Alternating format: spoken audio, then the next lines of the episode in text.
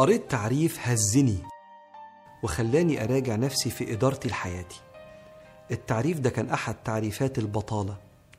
كان بيقول إن البطالة هي الوقت المشغول والإنتاج القليل.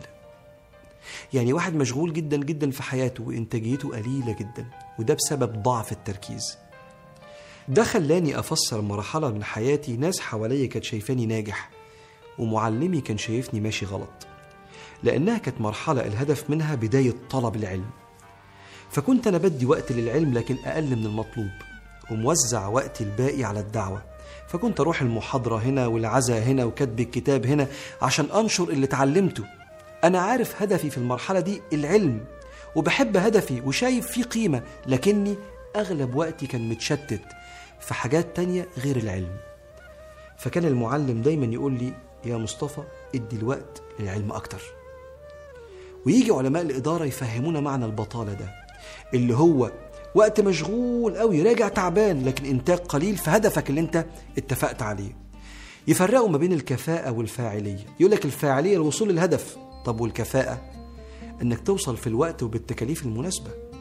ولازم يبقى عندك كفاءة وفاعلية. ويضربوا مثل هدفي القراءة. فلو قريت كتاب 200 صفحة في ثلاث سنين آه أنا عندي فاعلية خلصت الكتاب بس مفيش كفاءة. لأن لو هدفي القراءة ال 200 صفحة يخلصوا في أقل من كده بكتير.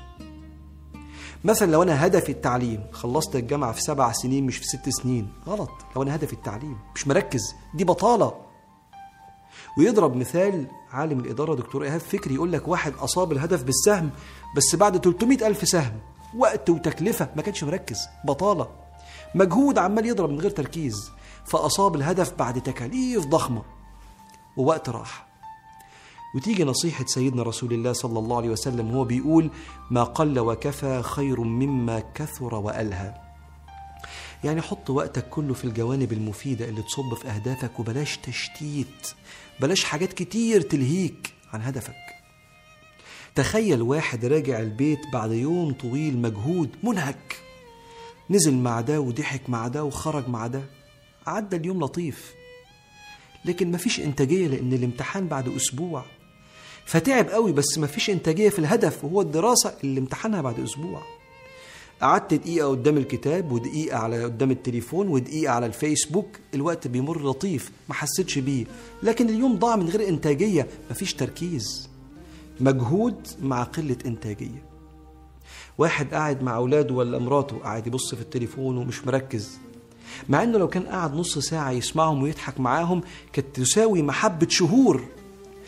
لكن هو قاعد شهور وتأثير الشهور دي ما جابش محبة نص ساعة بحب وتركيز. علشان كده أحد تعريفات البطالة المجهود الكبير والإنتاج القليل. لو عرفت هدفك قدس له وقت ما يكونش فيه أي قواطع. شيل كل القواطع عشان تنجز.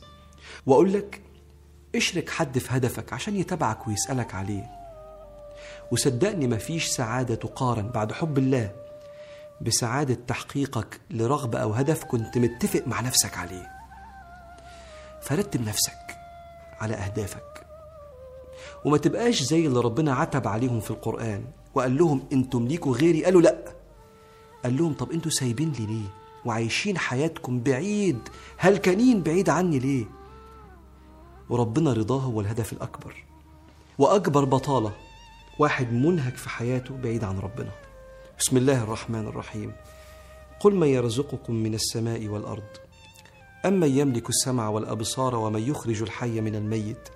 ويخرج الميت من الحي ومن يدبر الأمر فسيقولون الله فقل أفلا تتقون؟ فذلكم الله ربكم الحق فماذا بعد الحق إلا الضلال؟ فأنا تصرفون. إيه المجهود اللي في الحياة بعيد عن ربنا ده؟ مشتت نفسك بعيد عنه ليه؟ يلا سمي الله وبلاش بطالة. ركز في أهدافك والهدف الأسمى رضا رب العالمين. ثم أهدافك في الحياة اللي هتخليك كل يوم خطوة ورا خطوة تطلع لقدام وتطمئن. وبلاش الوقت يسرقك. ووجه قلبك لكل هدف اتفقت مع نفسك عليه. اللهم أصلح غفلاتنا بكثرة ذكرك. وداوي قلوبنا بحبك وشكرك.